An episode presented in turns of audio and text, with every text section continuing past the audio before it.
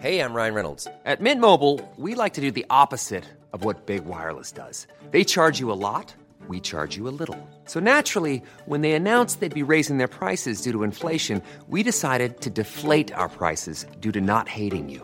That's right. We're cutting the price of Mint Unlimited from $30 a month to just $15 a month. Give it a try at mintmobile.com slash switch. $45 upfront for three months plus taxes and fees. Promo rate for new customers for limited time. Unlimited more than 40 gigabytes per month. Slows. Full terms at mintmobile.com. Many of us have those stubborn pounds that seem impossible to lose, no matter how good we eat or how hard we work out. My solution is PlushCare. PlushCare is a leading telehealth provider with doctors who are there for you day and night to partner with you in your weight loss journey. They can prescribe FDA-approved weight loss medications like Wegovy and Zepbound for those who qualify. Plus, they accept most insurance plans. To get started, visit plushcare.com slash weight loss. That's plushcare.com slash weight loss. Wow. Nice. Yeah. What you're hearing are the sounds of people everywhere putting on Bombas socks, underwear, and t-shirts made from absurdly soft materials that feel like plush clouds. Yeah, that plush. And the best part? For every item you purchase, Bombas donates another to someone facing homelessness. Bombas. Big comfort for everyone. Go to bombas.com slash ACAST and use code ACAST for 20% off your first purchase. That's bombas.com slash ACAST. Code ACAST.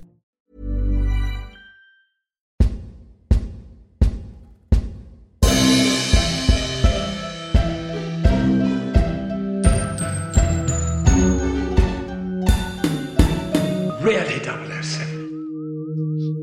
Welcome to the Really 007 podcast for this special behind the camera interview with Lee Sheward.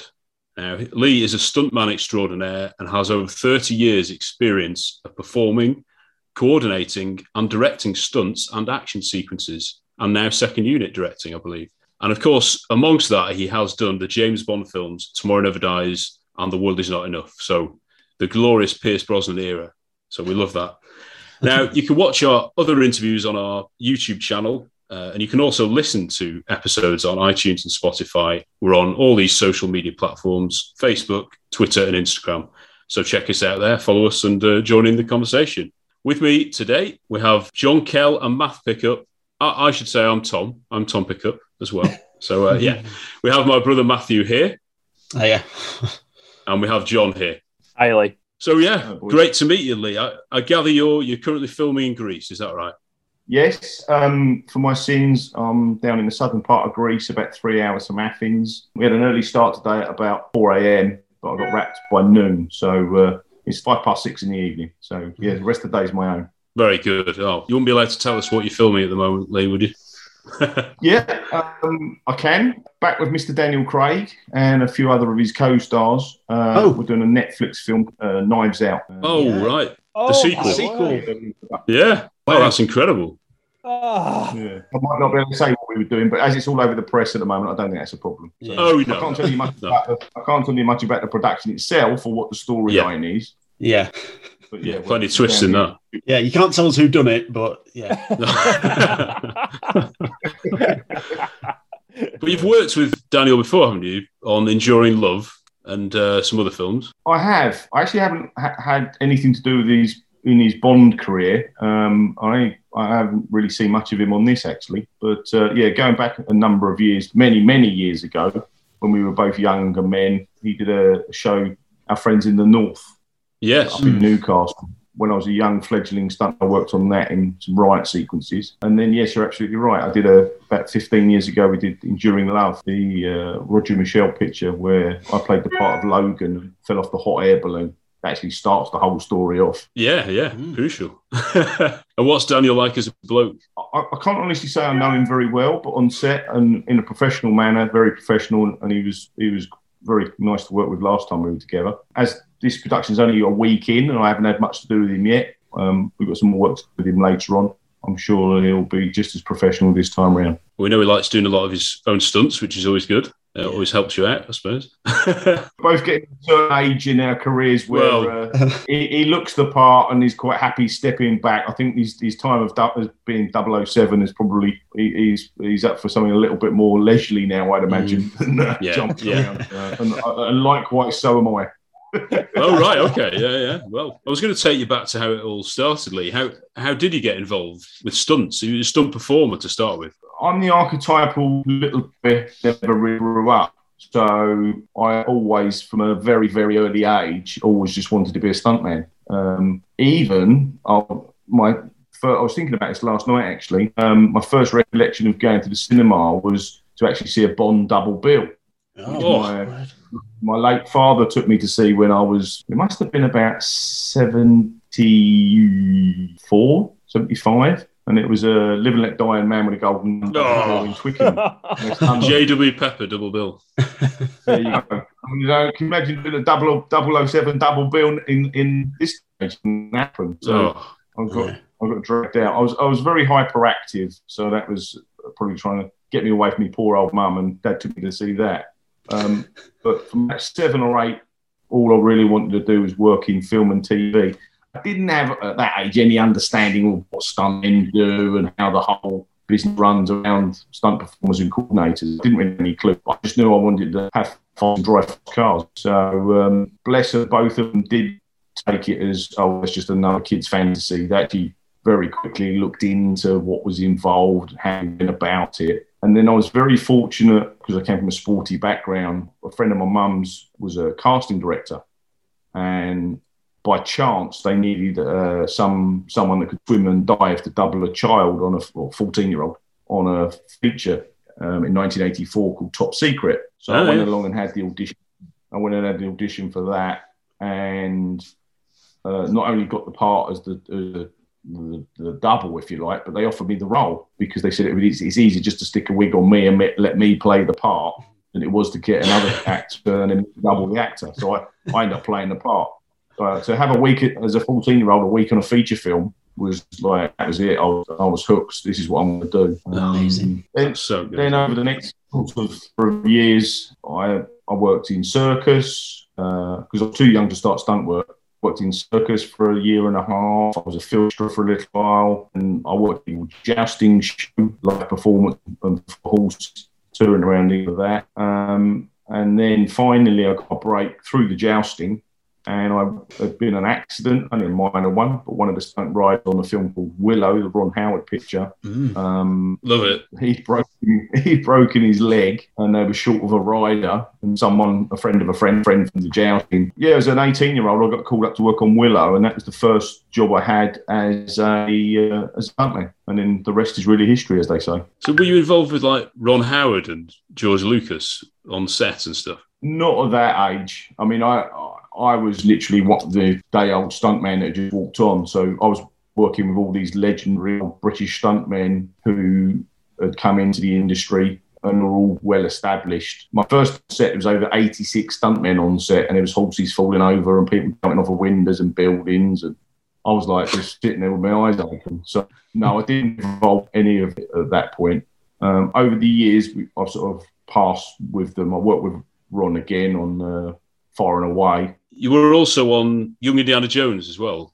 Young Indiana Jones Chronicles. I, I did work on the Young Indie Chronicles. That's um, we we actually shot part of that out in Prague in the early '90s. At that point, the stunt coordinator was a gentleman called Simon Crane, and funny enough, Vic Armstrong, who went on to obviously direct all the Yeah. Bond, you know, Bond films and stuff. Simon and Vic were colleagues, um, and they took a team of us away, and we ended up shooting out in Prague for a few few weeks, um, doing a chase sequence on that show. It had a bit of a Bond theme, really, because some of the producers on that were in their early days, uh, or sorry, should I say, the early days of that. Some of the crew then went on to become the producers of the of the latter Bond films. So um, I remember, you know, there was a, a Bond theme running through that, and likewise, I'd worked for Vic as well on the actual Indiana Jones. I did Last Crusade with him Oh, um, as a young performer as well. So I'd worked with Vic before. And Simon and I, strangely enough, met many years before that when I was working um, after the circus.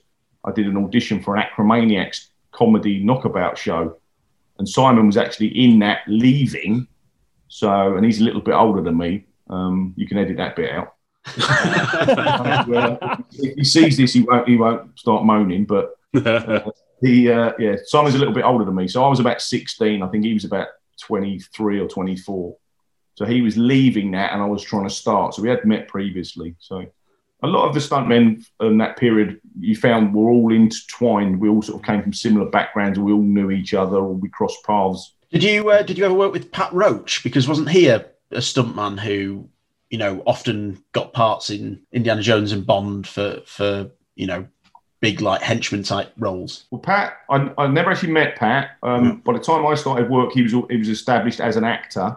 You remember Right. he, he played um, Bomber in Auf Wiedersehen Pet in the in the eighties. Oh right, yeah, Prior to that, he'd been a wrestler. So Right. he, he, he used to be on. If, if there's any of the older generation watching this on the Dickie Davies on a Saturday afternoon with the World of Sport, Pat was one of the wrestlers that was Right. on that and it was into acting. He'd worked a lot as a as a fight guy and a heavy because I don't know how big he was. He was quite a large gentleman yeah, and um, he'd done Never Say Never Again with Vic and Yeah. standalone bomb film. He'd worked on that, and then he'd worked on Indian Raiders, Temple of Doom, and then Last Crusade. So Mm. I never personally met him, um, Right. Although I understand he was a, a nice fella. But yeah, there's a lot of those sort of guys that were known for that background and they played the part. Actually, one of the girls that I use quite a bit at the moment, a lady called uh, Phoebe, her grandfather and uncle, Dougie and Joe Robinson, uh, Oh wow! stuntmen. Joe actually played a part of Peter Franks in Yeah. Diamonds Are Yeah, Forever yeah. Oh, for, the, for the lift fight shaft. What a Well, his granddaughter now works as a stuntwoman. amazing. That's brilliant. Is, isn't it that worked- unbelievable story about Joe Robinson where when he was 70 year old or something and he got tried some about six men tried mugging him and he took them all on and battered them all. Yeah, that, that, that story. There's a few stuntmen that's happened to as well. Yeah, yeah. uh, another friend of mine who's you know getting on a bit now, but Dinny Powell, uh, the uncle of Gary Powell and Greg Powell, they tried to mug Yeah. him on the tube train a couple of years ago, and he's in, he's in his late seventies, early eighties, and the same thing happened. the, the old man isn't, isn't little and isn't so old, and he put up a, a bit of a fight, and there was all sorts of trouble. So, Oh, Flipping heck. yeah. Never Armstrong. assume that that you know that they're going to be an easy touch. Yeah, yeah, yeah. No, not at all. No, don't know who you're need to do messing the with. research before they mug you, don't they? Show me stunt card. Yeah. Yeah, you mentioned Vic Armstrong, Lee, and obviously he's been a massive part of not only the Bond franchise but just the stunt world in general. If you, is it amazing to sort of learn on the job with people like him? Yeah, I mean, any any there's a few. Um, Vic obviously stands out, but any of those guys that lived through the '60s, '70s, through into the '80s when I started, and the films they did. I mean, it was a completely different job. You have to stand up to their their reputation and who they are. Very sadly, there's they're, they're you know they're getting to a point where there's not that many of them left. But it's an honour to sit in their company and hear the stories. You know, every couple of years, bless them, a few more fade away um, and leave us, which is very sad. But it's been an honour to over my career to have worked with a lot of them. As I mentioned earlier, walking onto the set of Willow, and there was upwards of 86 stuntmen there across across of generations. But there are people that go down like Alf Joint and Gerry Crampton and Peter Brace and you know Roy Long. He just goes on. The list the list goes on and on. That I've actually worked with and worked for, worked alongside, and in some cases had the privilege of employing where I needed certain older characters. Um, Peter Diamond, that went on to coordinate the early three Star Wars films, worked for me, which was you know very nice. Mm. Um, and obviously, as I say, they've all passed away now, so it holds fond memories. Yeah, you, you said that you watched this Bond double bill. So, being a Bond fan growing up, it must be incredible to sort of work on a Bond film. I mean, that's just amazing. Yeah, I mean, from that from that period as a young boy coming into that, I didn't know much about the franchise at that point. But then a couple of years later, we were on holiday with my parents on the Isle of Wight, and um, The Spy Who Loved Me came out. Um, I think I saw that about four times that week. It- oh, uh, so good. Yeah, yeah, I mean, and again, the second Ricky Sylvester skied off off the, the cliff and parachuted. That was it. I was hooked again. yeah. Um, Gosh. a couple of years later, that you know, every, every as they come out every two years, they, at that period, period of time, it was another summer holiday, and it was um, I think Moonraker was that was Yeah. the next one. I can remember where we were away on a summer holiday. I think I saw that seven times. that that period of the seventies, we only had the Isle of Wight as a holiday, and the weather was always not very good. So.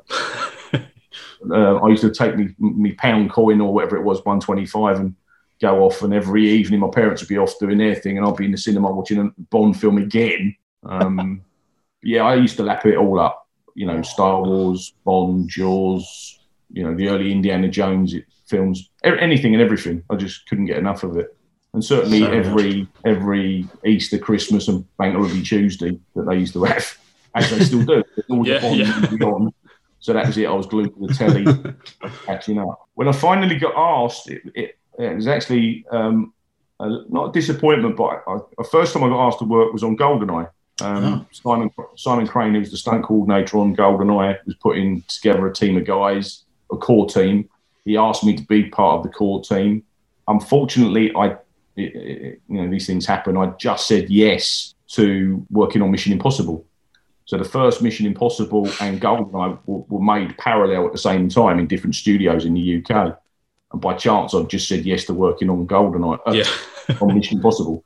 So I had to decline Goldeneye. But you know, these things happen. Um, we saw you in that scene, didn't we? The, the fish tank. That is you, isn't it? Getting thrown out right. of the water and all. Yeah. it, yeah. Wow. Um, Why don't we quietly get out of here and onto a plane? I can understand you're very upset. Kittredge, you've never seen me very upset. All right, Hunt. Enough is enough. You have bribed, cajoled, and killed, and you have done it using loyalties on the inside. You want to shake hands with the devil, that's fine with me. I just want to make sure that you do it in hell.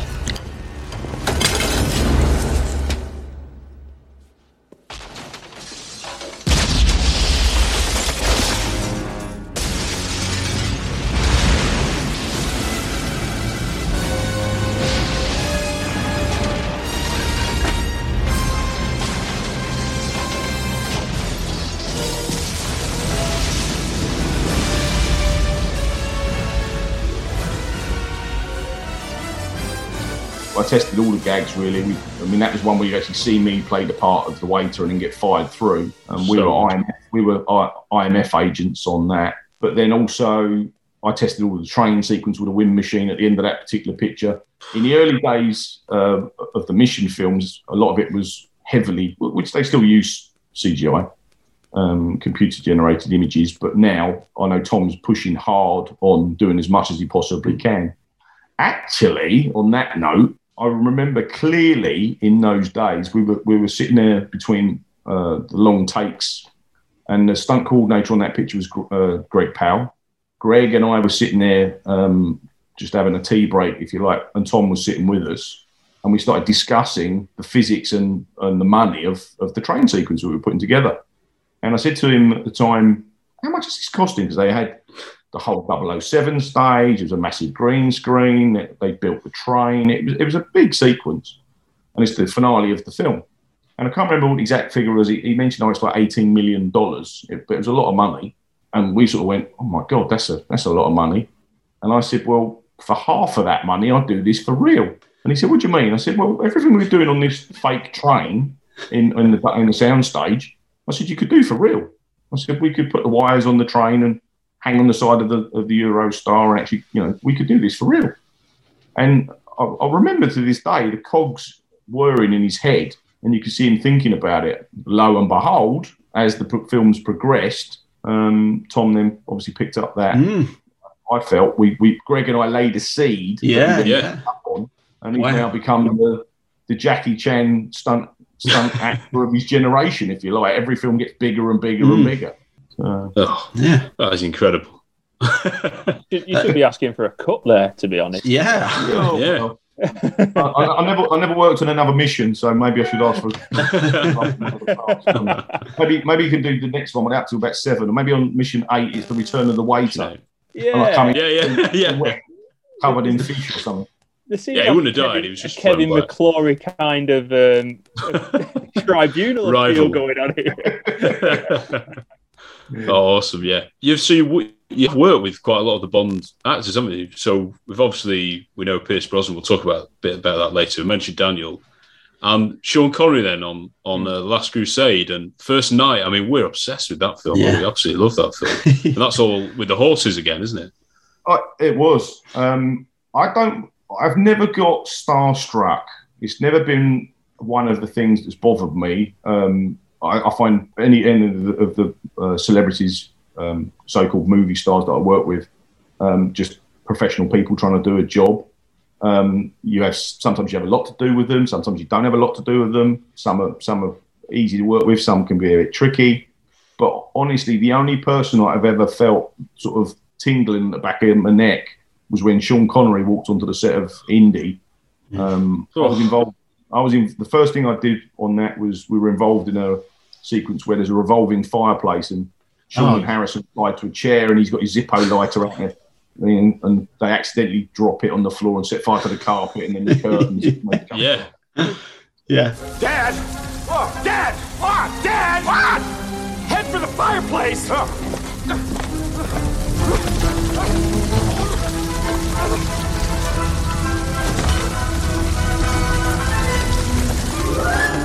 oh. think I can get these ropes up. Whoops.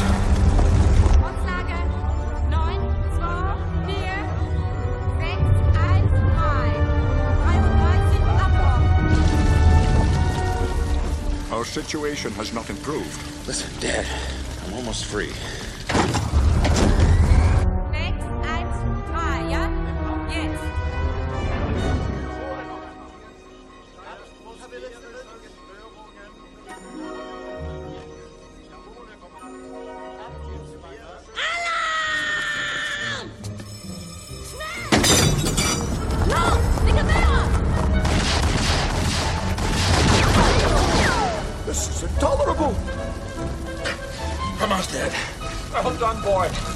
For that haven't seen it, I'm sure there can't be many because it's a bit flat.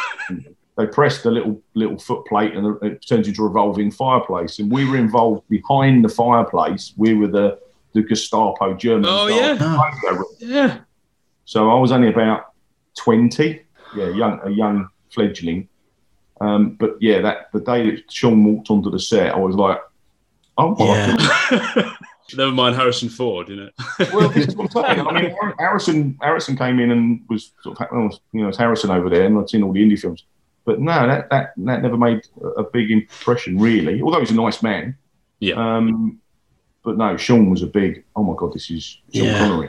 No. Yeah. And bless him, you know, sadly we lost him last year, but uh, he was a big fella. He was, he was Yeah. six two and a heavy, heavy set man. Yeah. Much not, you know, he was a he was an imposing figure to be stood next to. In that film, I was just going to say he's supposed to be like a bit of a sort of bumbling older man, really, isn't he? there was no, there was nothing bumbling about him in that. In that. Uh, and like, Dear likewise, and likewise, when he when I worked with him uh, again on, on First Knight, as you mentioned, I was actually put with him again. Greg Powell's, the stunt coordinator. Greg put me with uh, Sean had his own personal horse guy, a Spanish stunt uh, stuntman called Miguel Pedregosa, and Greg put me with Miguel to sort of help um, and hold his horse and be with him. And seeing Sean, you know, when you're holding the bridle of the horse and you've got Sean Connery sitting on this horse, and it wasn't a small horse, and so you've got playing King Arthur looking down on you. It's uh, it's an imposing figure. He's a big, big, big man. Did, did you work with Sean Connery on Entrapment as well? I did work with Sean Connery in Entrapment. That again was for Vic. Funnily, with that, I uh, with that particular picture, Vic asked me to be the main unit coordinator. I had just booked a family holiday, and uh, I, I said to my wife, well, "There might be some work here. I'm not sure. I'll have to speak to them about what they want to do." But they said, "Oh no, no, it's only a few days." I said, "Well, I've got this family holiday booked, my children were quite small." So I they said, "Oh well, you know, have the holiday." The guy that replaced me, I think, ended up doing about six months in in um, where did they go? Uh, Kuala Lumpur. Kuala Lumpur. Thank Malaysia, you. yeah. Kuala Lumpur. Oh, yeah. Singapore. So uh, Jim, one of the other guys, ended up running the main unit and was gone for months and months and months. So it's show business. Well, they, yeah, yeah. I'm sure your kids will now, thank you we, we did a big car chase, huge car chase that Vic shot for about seven weeks over in the Docklands in East London through the Limehouse Link. Um, and there was about 45 drivers. And they spent a fortune roll, rolling lorries and trucks and crashing cars. And none of it's in the film. Yeah, I was It's just. in the trailer for the film, um, but none of it's in the movie. They re- they edited it and cut it all out. They did a um, a sequence where they, they jump into the Jag and roar out of, of, of Borough Market, and Yeah. there's this pristine Jaguar. Cut. They turn up outside a castle in Scotland, and this Jag fleetingly is seen smashed to pieces. Not a straight, All right. but the actual middle bit, the car chase, was never in the movie. Oh Uh, dear. Unbelievable. It must happen a lot when you've filmed for months or weeks and and then it's just not or barely any of it is in the film. does happen. We did a, a completely different film. People ask me, "Oh, you worked on Love Actually?" For, uh, yeah, we were going to ask you. Yeah, like, did you? I went, well, yeah, I was on that for, for sort of nine or ten weeks, and they said, "Oh, right, what, what stunts are there in Love Actually?" Yeah. Like, and if anyone watches, not so much on television anymore because the bit we did is not in the movie. But if you have the DVD, check out the DVD extras on Love Actually, and there's the stunt ensemblement. And what happened is there's a throwaway line with the little boy who's rushing off to see his girlfriend at the Yeah. airport. He said somewhere that, "Oh, I, I'm off the gym, Dad." When his dad's Liam Neeson, he says to Liam, he said, "Oh, I'm off to see, um, uh, I'm off the gym club." Thomas, uh, the little, well, he's not so little anymore; he's about thirty odd. But the little Yeah. boy playing part is is chased through the airport to get there. And again, you see him turning up in the movie at the gate arrivals area. Cut, he gets at the gate, sees his girlfriend, and they wave and have a little kiss, and off he goes. With a bit in the middle, we did this massive foot chase with 25 stuntmen. We we did an acrobatic tumbling routine. We built into the roof section of this set that they built in Shepperton Studios isometric bars so that he could jump around and do like a parkour gymnastics routine in the roof. We shot this whole massive sequence. None of it's in the film. I did get I did get a very nice letter from um, and it wasn't an email, it was a letter, nice letter from Richard apologising, saying, oh, Thank you so much for your work, but we unfortunately didn't use any of it in the movie. Yeah, they cut it all out. It's in the DVD extras. Release the Sheward cuts. That's what. That's what we'll get. Yeah. That- yeah. Hashtag. We'll get that going, Lee. Um, dearie me. Oh, love to see that. Yeah. We'll Yeah. watch the DVD. If you're enjoying the Really 007 podcast, why not follow us on Instagram, Facebook, and Twitter? Effective immediately. We're not a country club 007. You've also worked with Timothy Dalton. Now we're we're huge fans of, of Tim as, as James Bond. So you with him on the Rocketeer and Hot Fuzz? Is that right? Yeah, I, I was. We shot The Rocketeer in Los Angeles. Um, at that period of my career, I was working for a section of wire riggers and, and guys flying on wires. So I was actually based in Florida. We went out to LA to do The Rocketeer short briefly. I actually didn't get involved with him too much at all on that picture. And likewise, I did the car chase on second unit on Hot Fuzz for a colleague of mine, Paul Herbert, who was the stunt coordinator. So again, I didn't really get involved with him, didn't even see him, to be honest with you. A friend of mine, Jamie Edgell, was the stunt driver, and Jamie and I were jumping cars and doing our thing on the, on the Splinter unit.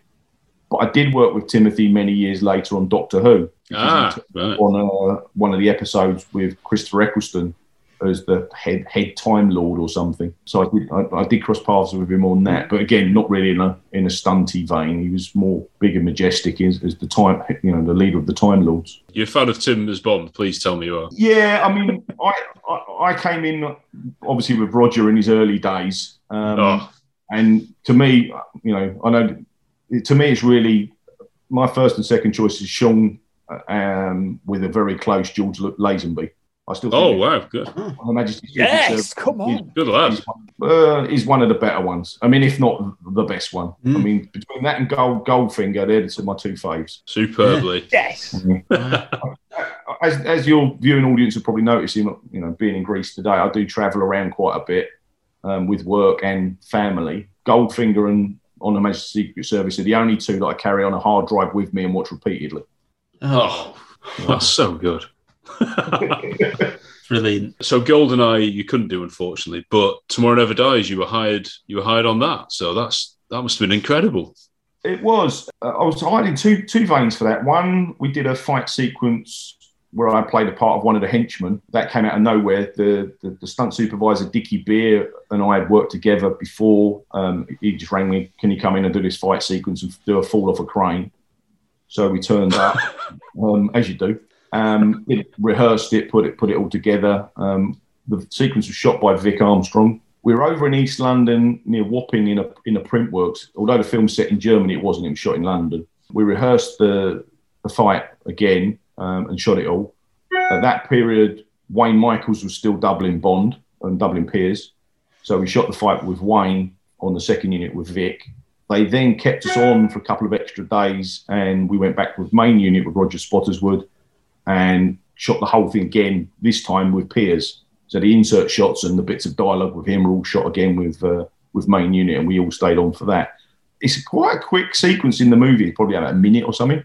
But I think we were there for like two and a half weeks. It, it was quite a Yeah. long, long shoot. And obviously, I was one of the victims uh, falling in the print works and Yeah, yeah. Print anything these days, won't they? with Pierce, he's they'll print anything these days. It's all- uh, I got munched up by the machinery.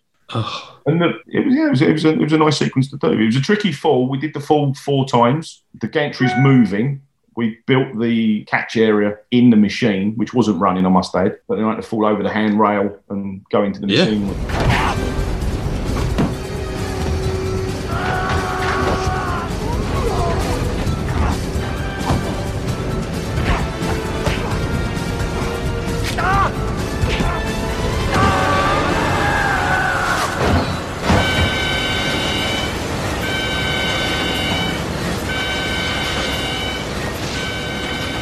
Anything these days.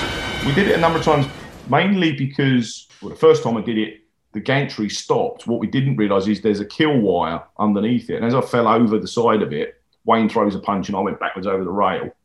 Um, I don't know if it was my hand or my foot, but I just hit the kill switch so that the gantry has like a sensor. If there's anything in the way, it will stop stop Yeah. the gantry moving. So the first time I hit it, that was wrong. I go again. I can't remember what the other the others were.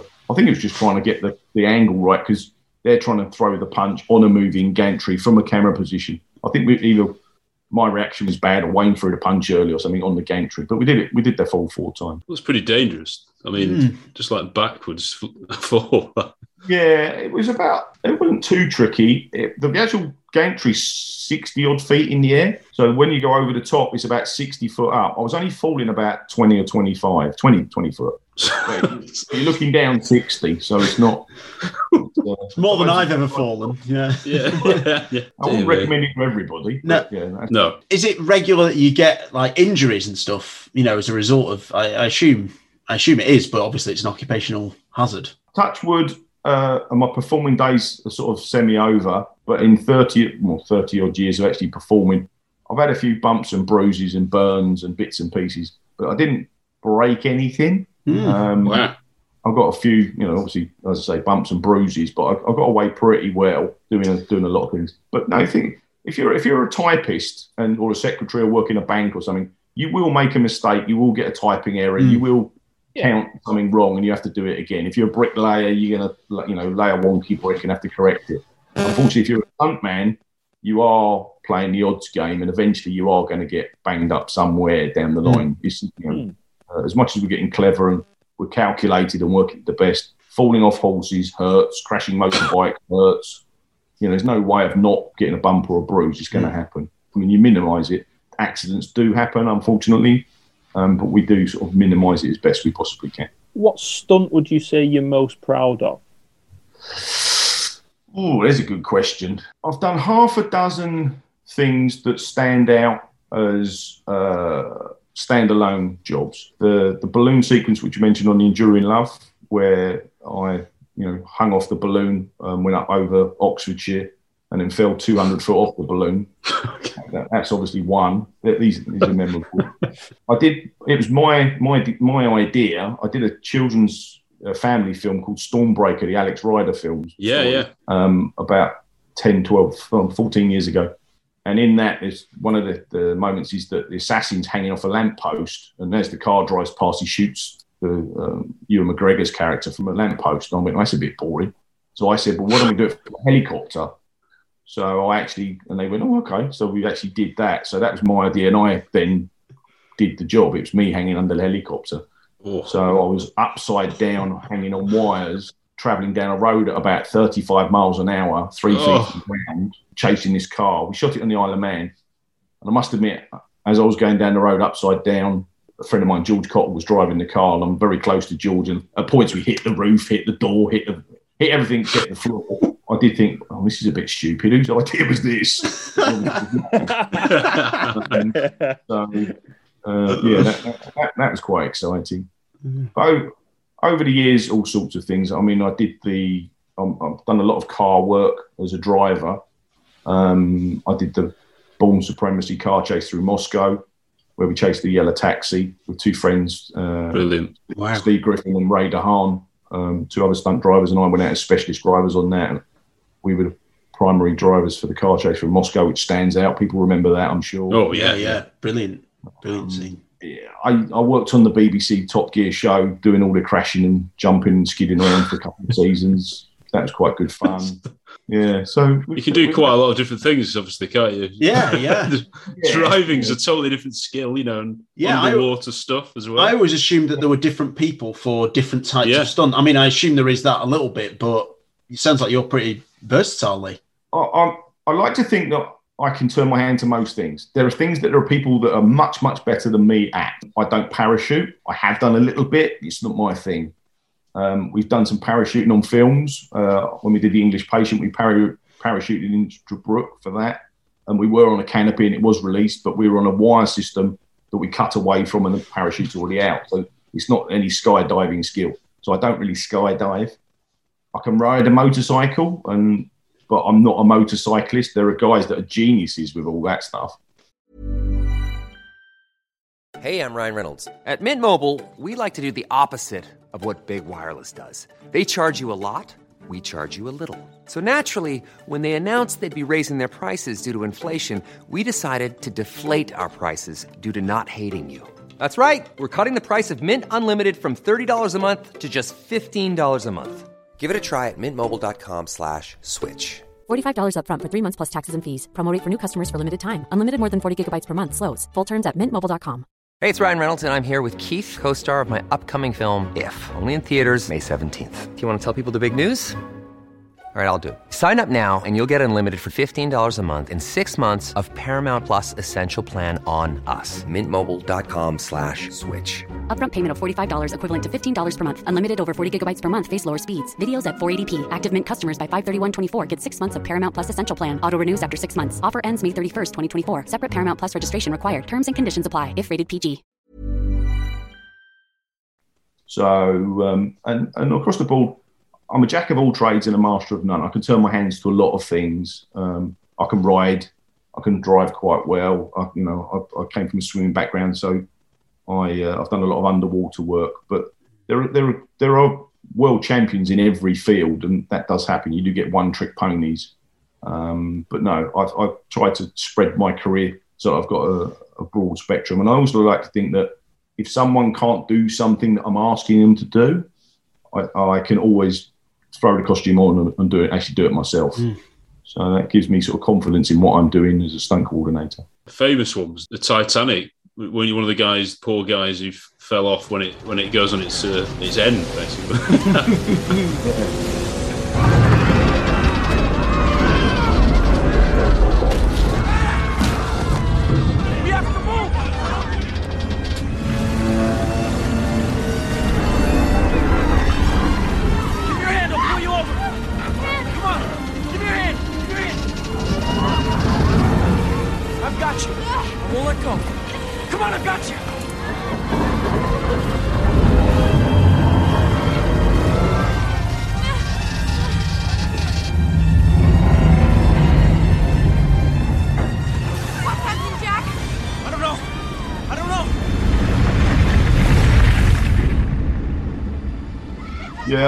Titanic was a good, uh, mem- very memorable job. One, my son was born just before it, and uh, he, he's he's 25 now, so time's passing quick. Yeah.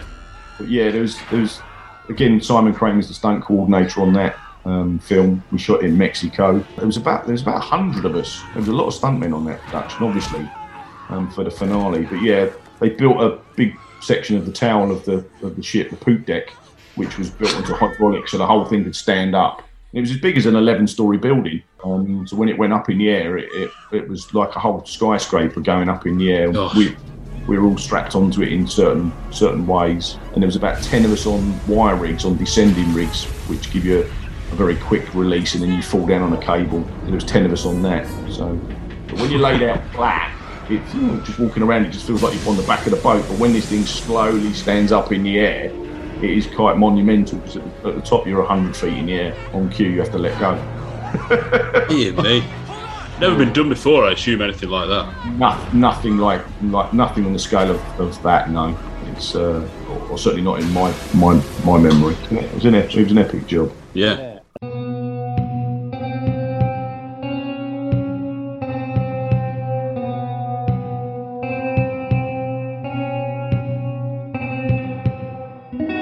And then obviously you did the underwater scene in the Devonshire on Tomorrow Never Dies as well, didn't you? Yeah. Yeah, I've done a load of diving and underwater ship productions over the years. Um, one of the first skills I got as a, as a young man trying to get onto, into stunt work was scuba diving. I started diving when I was I swam prof- uh, for, for the county and for school, etc. When I was young, and then I started scuba diving at thirteen.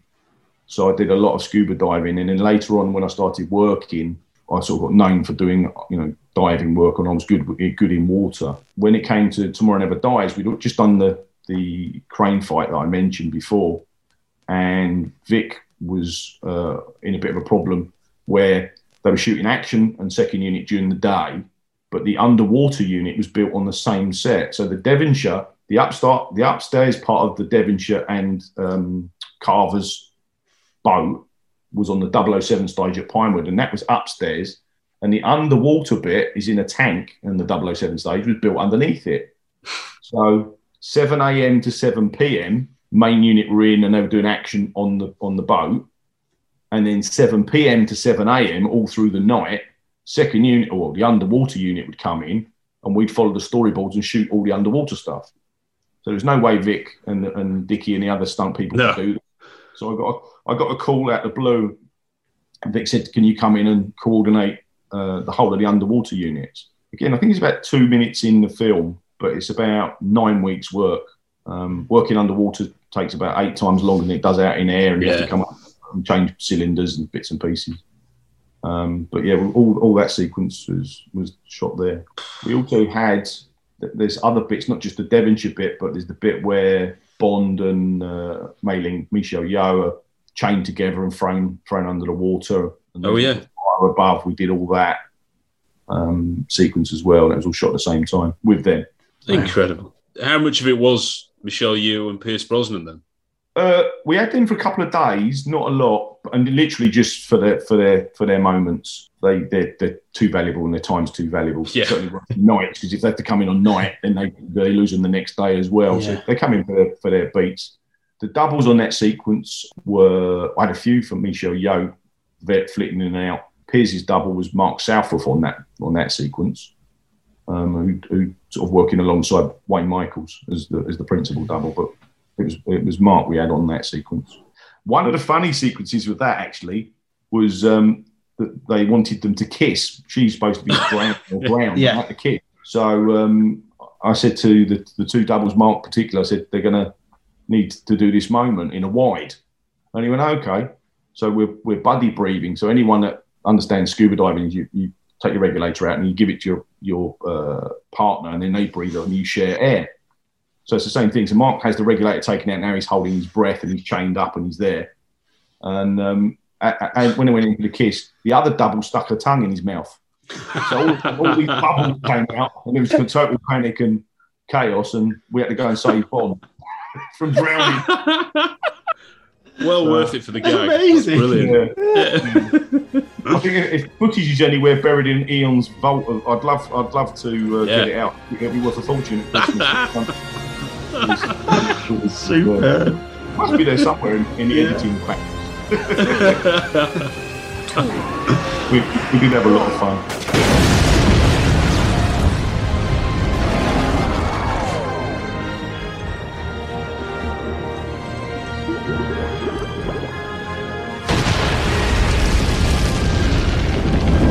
Was Pierce interested in the underwater stuff? Was he all right? He was. I, I think he was more interested in the fights than that. I don't Yeah. think the underwater bit was his cup of tea. To be honest with you, he did it. I wouldn't say he loved it. It was. Uh, I'm not saying a chore, but I think he had other things on his mind.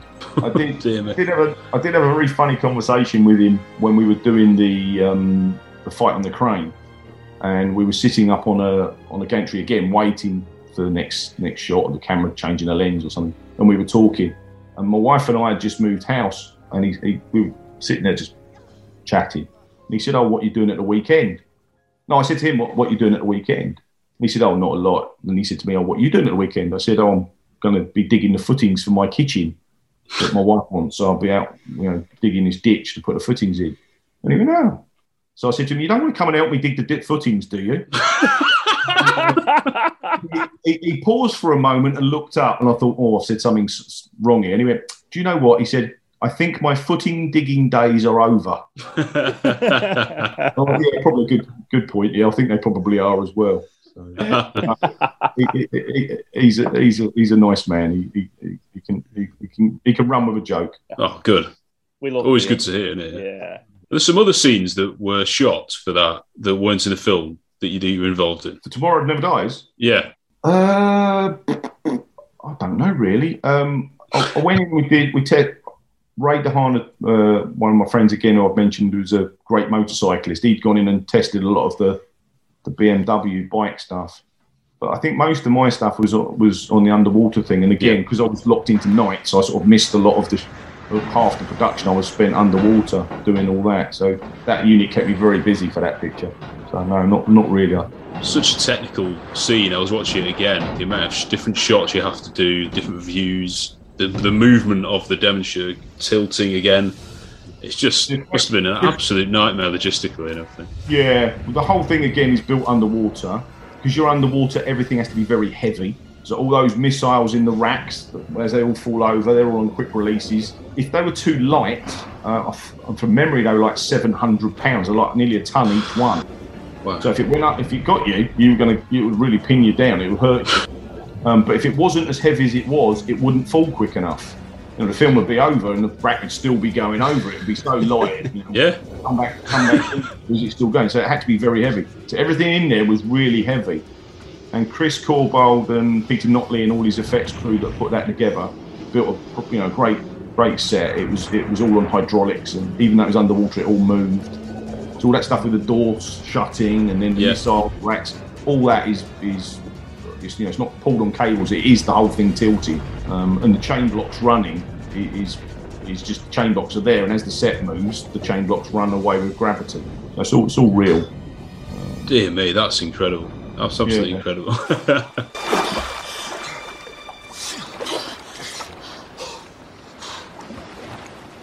Still interested in hostile takeovers? It's the opportunities for travel that I like best about banking. so yeah, the world is not enough. Obviously, you were called back. So was that like a you know agreement almost, or was it just you happened to be able to do it at the time? Yeah, we we're all freelance guys and we all work on different things. So a couple of years later, Vic was no longer the coordinator. He was he was now directing it, just directing it. He directed Tomorrow Never Dies as well. But no, Simon Crane's back in the in the saddle, and Simon was coordinating, and he called uh, up to pl- play a part. Um, there was a couple of us in the missile silo. Yeah.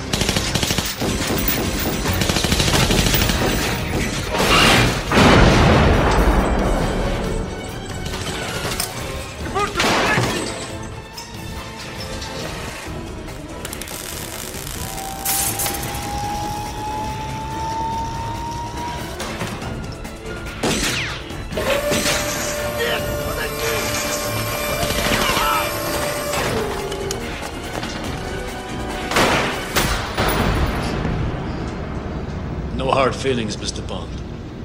But we're even. Soon, you'll feel nothing at all. we, there was other bits we did the boat chase although um, we were passengers in restaurants and driving cars really yeah so we were in for that but then simon called uh, a couple of us myself and uh my good friend paul Heisman, we were the so-called russian bomb scientists we were uh, working on a nuclear missile thing and Pierce gets arrested and then he obviously shoots us and has a gunfight with us and then escapes and then we did the whole thing right up to him then jumping on a chain block and whizzing down a corridor as the whole thing explodes. We were there for Oh that. yeah, yeah. So Bond for the safe for the safety side of stuff. So I can't remember all these years later how long we were on it. It was about six six or seven weeks we were there. Um, yeah, trying to get that whole sequence together. Um, and then yeah, got whisked off onto another job, and that was it. no time to pause. Yeah. Yeah. So no, it was it was happy times, but it was quite a long time ago now. I mean that that scene was that at Pinewood the the mission uh, missile silo one. Yeah, yeah. Um, I don't know where they shot the outside stuff, but yeah, all the all the inside the silo when they go in and that whole thing again was on the double O. It's exactly the same sound stage that they shot the underwater sequence. All right. Built the whole silo on there. So you do. How does it work with guns, like shooting guns? Because I think you are you you've got a machine gun, I think, in that scene or something. Uh, yeah, we did. Uh, they, the armourers um, on that film, we, you sort of seen the same armourers and the same people the crew sort of bump into. The armour on that, uh, I've worked with many, many, many, many times. A guy called Charlie Bodica. So Charlie was the armour on that. Um, I remember actually with that, uh, the director Michael Apted, um, who sadly passed away last year. Yeah. I remember that they were doing a shot of me trying to reload, and the guns on that were quite fiddly. They were some sort of Russian gun with a Mm. plastic magazine. It was all quite fiddly. And I'm not the most dexterous with all that, and certainly not when there's a camera filming you and the director saying, "Do it quicker, do this, do that." So I Yeah. was fumbled. So I fumbled a couple of couple of passes of me doing that, and then he said, "I will go one more." So I had an idea. I said, "Charlie, have you got another gun?" He went, "Yeah." I said, "Give us that." So he said he gave me the gun. So then I, I made a little hole in the set which couldn't be seen. I smashed a little. I stuck the gun in there, and then what I did was I fired the machine gun and emptied the magazine, and then quickly sort of fluff put that one down, and then moved, moved under me coat what was supposed to be, and then pulled it up in about two seconds. I went, "Oh, that worked." And emptied the next magazine round, and no one saw me with the two guns switching it. So I don't think it picked up. I it picked up in the edit. So. Uh, So good. I mean, the, the Pierce Bros, those two films, some of the stunt work is exceptional on, on both those films. And I'm just wondering, obviously, the next film after that was Die Another Day, where a lot of CGI use was in there. And as a stuntman, what's your thoughts on that? Yeah, I mean it's a tricky one. It it's a great tool and it can make things very. It can help you out, make things a lot safer, mm. but it's not the be all and end all. So by that I mean, if you go back in time when we used to first use wires and when I started in the industry, we would be on very small cables, um, maybe 1.2 millimeter cable that we used to then paint out the, to match the sky or the background because they didn't have visual effects to remove them. So they had to be very thin. Now you can be on cables that are like four millimeters thick and even stronger than they would have been then, and have as many as you like, and they can and they can paint them out. So that that's made things a lot safer because the, the old cables used to break. And before that, it was piano wire, which is a single strand, so it was even more dangerous. So now that all helps. I mean, it does deliver new feels for things. I mean, you can create whole environments much more cost effectively.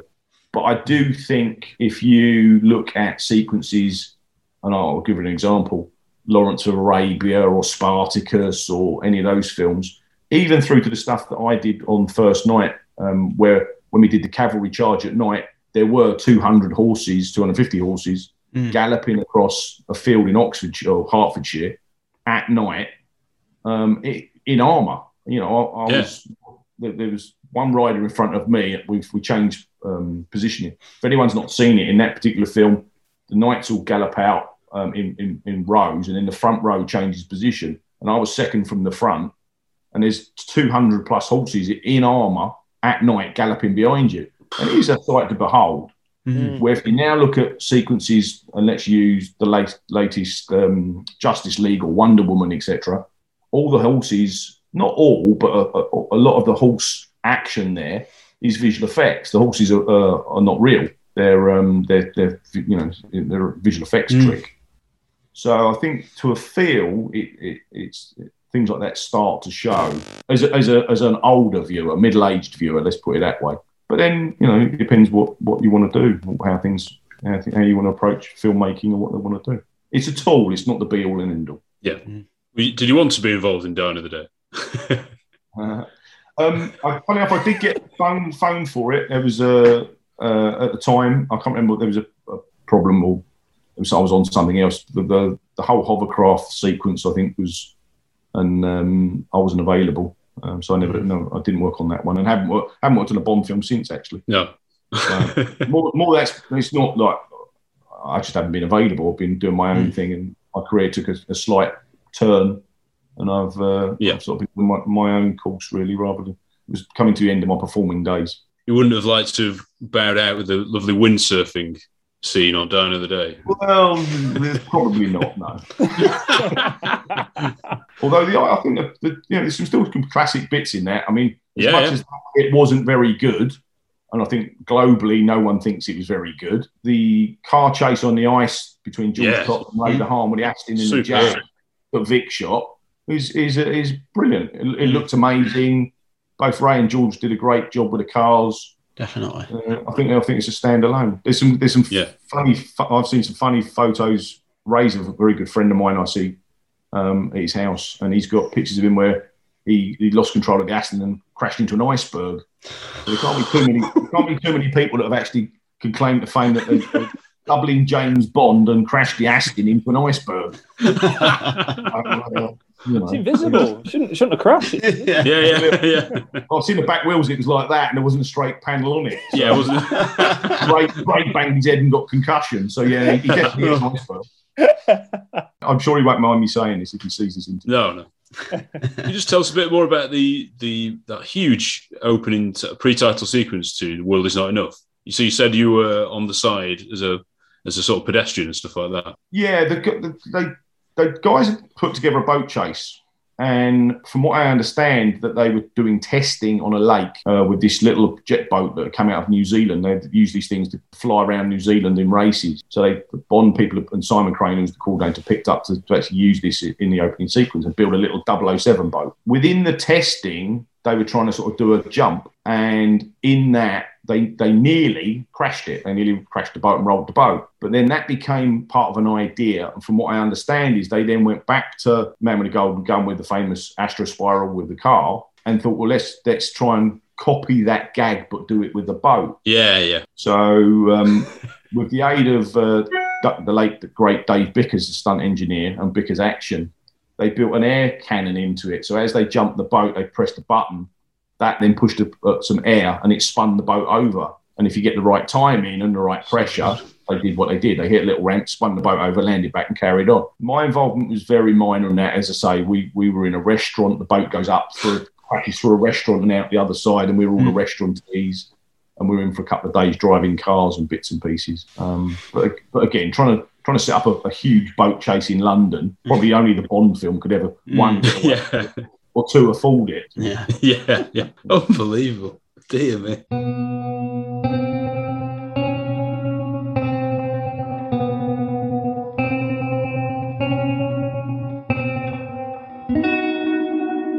Yeah, so in terms of like the direction of the Bond franchise, they have they did for a bit, certainly after that in the early Daniel Craig days, they went a bit more like Bourne. So I don't know, it's like one franchise is inspired by another, and then that franchise gets inspired by something else, doesn't it? Really? Yeah, um, I mean, they definitely went Bourne-esque. The shooting style of that matched Paul Greengrass and um, and the Bourne Bourne films. Personally, it's not my cup of tea. Um, I find that you get an overdose of or an overload of uh, shots, and it's like, and you, and you me personally, I find you lose the geography of where they are. You lose the skill of the performers in the choreography and the fighting skill of the doubles in what they're doing.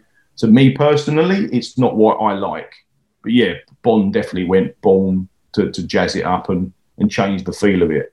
I'm still, uh, as I mentioned earlier, uh, much more classic. I'm much more Sean Connery and George Lazenby and even early Roger. They're, they're, they're my faves. And I think the, the Bond thing, for me as, as a viewer, maybe lost its little twist and its feel in in the past few years. The, the class that Bond is is fantasy. You know, he walks into Yeah. walks into the casino in Monte Carlo, and the waiter knows who he is, and all the all the ladies swoon at him, and it all got a bit too gritty, which is fine for Bond. But I don't, me personally as a viewer, I, I, I don't see it as Bond. It shouldn't, uh, you know, it shouldn't be. We'd love it to go back a bit in terms of the stunts. It'd be great to see some proper practical stunts because, like Mission Impossible, like you say, they're doing it, aren't they? And it can still be done. There is still a place well, for well, there you go. I think Tom's gone the other way. Tom's gone classic Bond, and he's gone completely the other way, and he's trying to come up with one-off stunts. A very good friend of mine, well, both they're both friends of mine, Wayne Michaels and his wife Tracy. Wayne obviously did the Golden Eye uh, dam dive, and really, to me, a bit like Rick Incredible.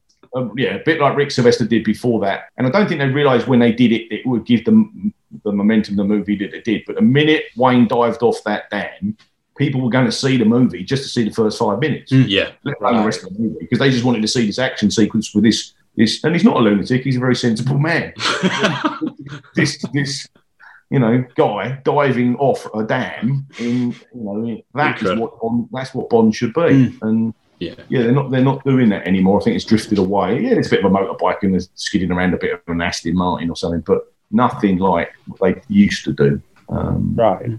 so it's, it's that bit I think they should do Is that is that one of the reasons why George Lazenby is so high on your list into the bonds because of the physicality and the stunt work that he did and stuff? I, I got to work with him actually briefly. Um, many Him years as well. yeah, yeah, I worked with him Yeah. on the. He, he played um, Jor-El, Superman's dad, on the on a TV show that I shot in Florida. Um, Yeah. so I did speak to him. It was meant- what was it? 1990 or 91 or something. So I met him then briefly. And again, like Sean, he was a big fella. Um, Yeah. and, and very capable. So, but I, th- I, th- I think just that the way those films were put together, it just gave it a bit more finesse and style. Mm. And and he, you know, he was dressed in his finery, and he did have did have an Aston Martin, and he, you know, there was some more class to it. I'm not saying uh, the latter Pierce ones and Daniel didn't bring class to it, but I don't think they had the same feel. I think they went more Bourne-esque. Um, and as a as a as a fan and a viewer, um, I still hark back to the originals. So have you worked with every Bond actor then? The part have you worked with Roger? I, di- I know I didn't work with Roger, bless him. No, Oh. um, I, I didn't. No, it's- which is a shame. Um, so yeah, or David Niven. He was a bit before my time. Oh, definitely. yeah, yeah, Or Peter Cullen. yeah, yeah. yeah. So no, but, yeah. Oh, super. That's amazing. That is so. Oh dear me.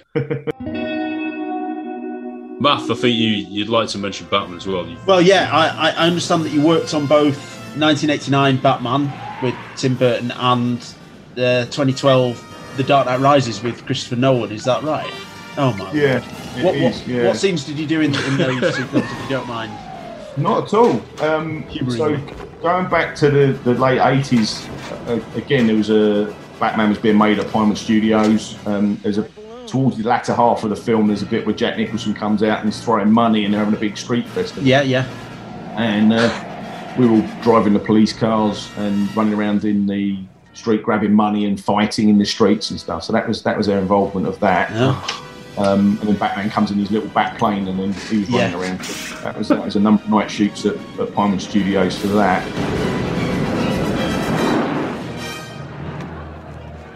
He stole my balloons!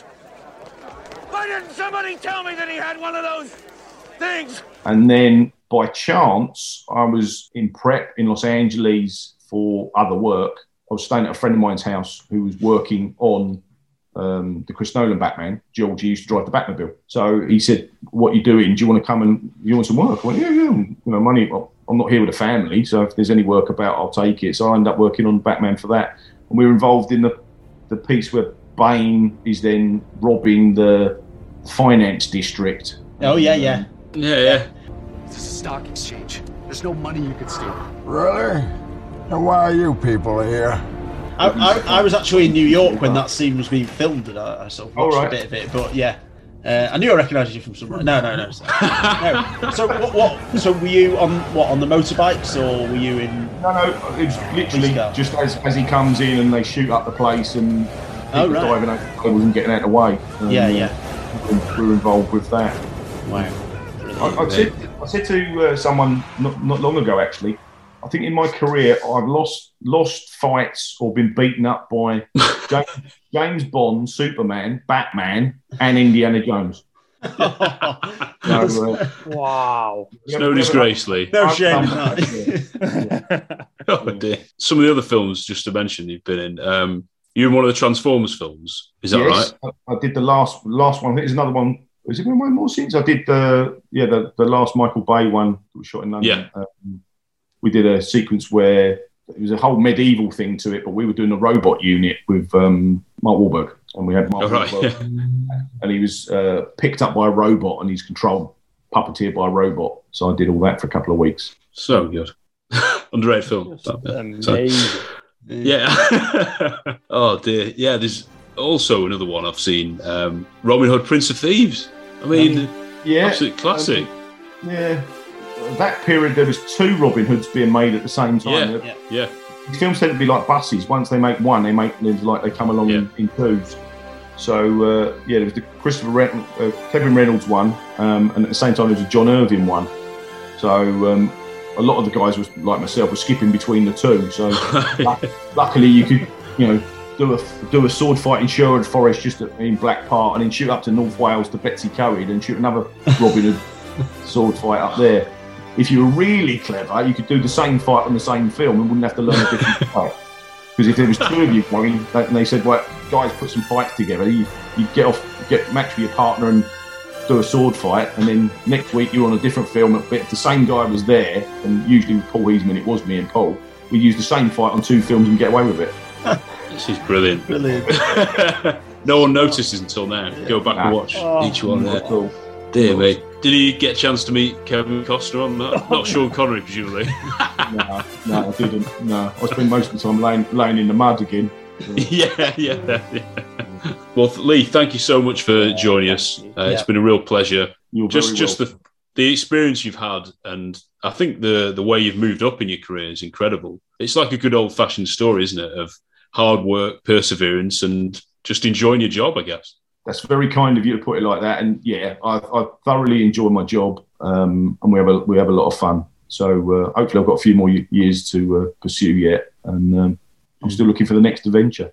Oh, brilliant! Absolutely brilliantly. Lee. Honestly, thank you so much. This has been Yeah. so great. It really You're has. very welcome. You're very welcome. Listen, it's nice just to help the viewing fans out because, I mean, again, over the years, you wouldn't believe the amount of people that come up to you and ask the most obscure questions. I was coming through Heathrow many years ago, you know, like we all do, and the X-ray machine, I'm getting patted down. And uh, I, I don't wear it so much anymore, but I used to have a, a belt buckle that I was given in America um, from the Stuntmen's Association. And the guy patting me down, the security guard, looked at it, saw the belt, looked up, and he went to me, You're Lee Sheward. And I was like, me ticket or something. And he, I went, Yeah. And then he just riddled off like 10 jobs I've done. And he was part of the Bond Appreciation Society and he just knew everything about everybody. Oh. We'll try and find who this guy is, Lee. I'm sure we probably know him online. Yeah. Yeah. But you do, you do, you know, you do get people. And it's, it's listen, we're there for the fans. If the fans didn't go and watch TV and, and watch the movies, I wouldn't have a job. Yeah. So, it's, you know, as much as I do what I do for nothing, it is a job. I mean, I do get paid, and, and we, we need people to keep going on to Netflix and Hulu and buying DVDs and stuff to keep the industry going. So, it, it, any, anything I could give back to you, the viewing viewing audience, I'm more than happy to help. Same as you know, my I'm 50. I was 54 last week. You know, my performing days are over. I, I don't bounce like I used to. So the younger stuntmen that are starting out and girls, um, as I say, Phoebe started working with. Any of my experiences that I can drum into them to help them making their hmm. careers safe, then I'm more than happy to help out because you know if you don't give back, you just you can't just keep take take take take take. You've got to give something back to the industry. It's a great reflection on the industry itself, uh, Lee, just to speak with you. Yeah, And that you know, it's not a closed book. People are really happy to talk about the, the job and the hmm. role. So brilliant. You're, you're very welcome, boys. You're very Thank you. Thank you so much, Lee. Well, I really appreciate it. Enjoy the in the Greek sunshine and the, Yeah. the I will lovely do. beaches and all that. Yeah. I'm, I'm stuck here till September. Stuck, yeah. Someone can do it. Someone's got it. Send our love to Daniel as well. Yeah. Take it. I'll, Yeah. I'll let you know.